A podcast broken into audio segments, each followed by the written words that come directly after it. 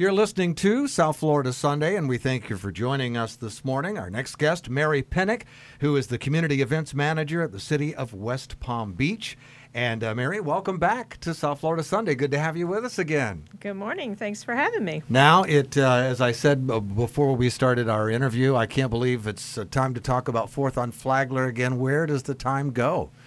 It just flies by, especially when we have so much fun going well, on during the summer. And that's true. You know, I, I confess I was uh, doing a little research before uh, we started the interview, and I was looking at some of the uh, events. I wanted to look about some of the events you had going on for Fourth on Flagler, and then I noticed, gosh, there's always something. And and West Palm Beach is so fortunate, and I, I know it's not fortunate. I'm sure it's by design, but to have such a beautiful facility on the waterfront, and to have have so many different stages and so many different areas to provide so much entertainment to people is it's really great. And it's the people don't disappoint they really turn out.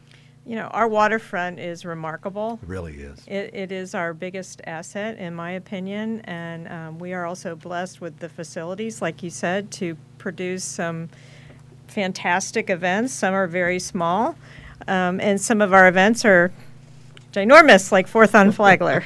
and this year is not going to disappoint at all, and we're going to get into that in a moment. But we were talking before the show now how how many years what what annual Fourth on Flagler is this event? So this will be the 31st Fourth on Flagler. We missed one in 1994 when the city's budget couldn't handle the event. Wow. So imagine that. Yeah, Things imagine that. Changed. Right, right. So we're we're in year 31, uh-huh. and um, wow. it's still a traditional hometown, uh, fabulous event for everybody.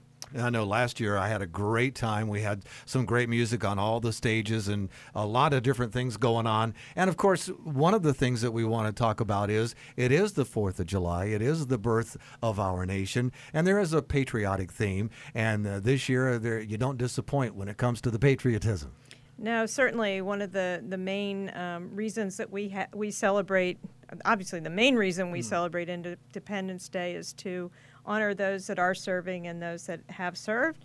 And every year we have a military um, tribute. It's at 8:30 on the Meyer Amphitheater, and all branches of the service are honored. And then we actually have an unfurling of a giant five-story American flag on the Strand building, and our firefighters rappel with the flag. Wow! wow. So it's quite um, it's quite a sight. It's probably my favorite part of the event. Well, and of course, the entertainment is always top notch, and, and this year it doesn't disappoint as well. Tell us about this Chris Thomas band. Chris Thomas is a, a great orchestra band. It's 18 pieces. And what's um, really fascinating about this particular band is they play everything from Frank Sinatra to Motown. so, you know, everybody's going to enjoy this band because they play such a myriad of um, different genres of music. And uh, they also are um, playing pa- patriotic music as well. So, mm-hmm. 18 piece band is something that you look forward to on a stage as big as the Meyer Amphitheater. Mm-hmm. It really fills the stage and uh, it's kind of a powerhouse couple of hours of entertainment. And, and patriotic music from an orchestra that big is always pretty stirring as well. Correct. So that's going to be great. And now uh, I'm going to get like a little plug in for myself because as uh, as one of the fr- folks on the air at WIRK, I get an opportunity, and I want you to know I volunteered for the opportunity to be at Fourth on Flagler and represent WIRK because we have our country stage there, and uh, we're going to have some great entertainment there as well. Yeah, the Discover the Palm Beaches stage is, is all country with Nikki uh, Lickstein starting the activities, and then Tim Sharon, who's a South Florida favorite and actually just recorded his third album with mm. the, the, Jason Aldean band as his backup, which is nice. That's yeah, we're we're excited for that. He always puts on a great show.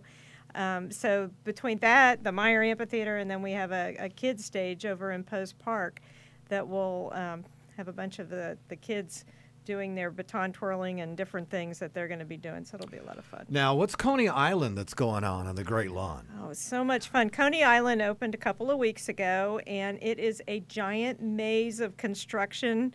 Funstruction, we call it, activities, and the kids have just really taken to it. You enter through an 18 foot tall giant orange traffic cone And there's seven different interactive play areas where the kids are just having a blast. And there's shaded areas with misters and then the sand lagoon. And it is fabulous. It is right in theme with what we have going on downtown this summer. and what else is going on? And there's tons of activities, and I, we probably won't be able to get to all of them. But tell us some of the other great activities going on at Fourth on Uh, Flagler. well, for Fourth on Flagler, we also have our big games, which is back. I think it's our fourth year. all right, right, right. Yeah. So for just a ten dollar cost for a wristband, you can play anything from bounce houses to the sumo wrestling type activities to little arcade games in the Lake Pavilion. and uh, that's air conditioned. it is, and it has nice restrooms. I'm sure it's So- going to see a lot of activity. Exactly, exactly. So you know, families of all ages can enjoy these games, and then we also have a kids area right next to Cone Island that is going to have a bunch of different things going on there too, and. Um, it's just you know a lot of activity for five hours, and we're super excited that the community is going to come out once again. And everybody's favorite word, it's all free. That's The entertainment is free, That's correct. admission is free. There's going to be a lot of great food uh, booths uh, to take advantage of. And, uh, and if, if you know that's synonymous i think with fourth of july is good food and you always have some good food trucks as well and then of course uh, it's all free and there's great parking nearby there's several different parking areas and are they free on the fourth as well No. normally they are Um, the city's garages are ten dollars. If you're lucky enough to find a parking meter, that would be free Uh-huh. on the Fourth of July. Um, and of course, you know, the big bang at the end is what everybody waits for. right and and the, not only is this south florida's largest uh, fourth of july event uh, with Pope, uh, the attendance in the thousands, uh, but the fireworks display is just absolutely unbelievable. And as an added treat, uh, there's a little soundtrack to go along with it when you listen to the Hubbard radio stations. That's right. You know, our fireworks over the intercoastal, you know, they're Wow. memories to be made, right? it's what you look back on. Even in my own uh, photograph albums from Right. over the years, you see the backdrop of the intercoastal and the palm trees and those fireworks. It's just, um, it is the South Florida way to spend Fourth of July. It's funny you mentioned that. I uh, almost ran out of space on my cell phone last week, and I started clearing out pictures, and I still had some from fireworks shots with the palm trees and the moon right. I know. from like last year. Right. But it is, it's a great event, and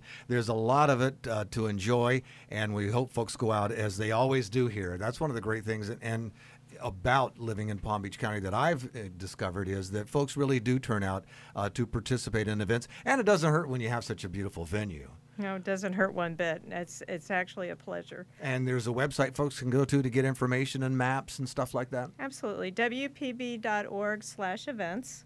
And we'll have, you can click right on the Fourth on Flagler, and we'll have the whole rundown on entertainment, parking, anything that you need to know. And uh, you can also call 561 822 1515.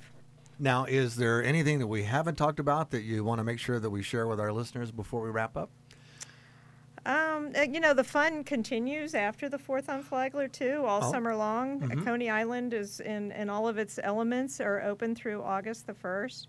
If you come downtown on a Friday between noon and 2 and you wear orange, the uh, cone heads, the humans dressed like cones, um, are awarding prizes up to gift certificates at the merchants. So, yeah. Well, thanks for uh, joining in the conversation today. now you got me doing it. It's easy to get started. and all the events that are coming up, and, and uh, let's see, um, Clematis by Night, all those events, all that information is on the website. And of course, Sunfest is coming up pretty soon, too. We'll be talking about that, I'm sure. Well, we have a few days for Sunfest. One thing at a time, right? right, right. well, thanks so much for being on with us. It's always a pleasure to talk with you, and it's great to hear from the folks in the city of West Palm Beach and all the great events that come up. And so we're always proud to be a part of it, and uh, we're always really proud to be a part of Fourth on Flagler. It really is a premier event here in South Florida. So thanks for letting us be in on the fun. Thank you for having me, and thank you for your continued support of the city events.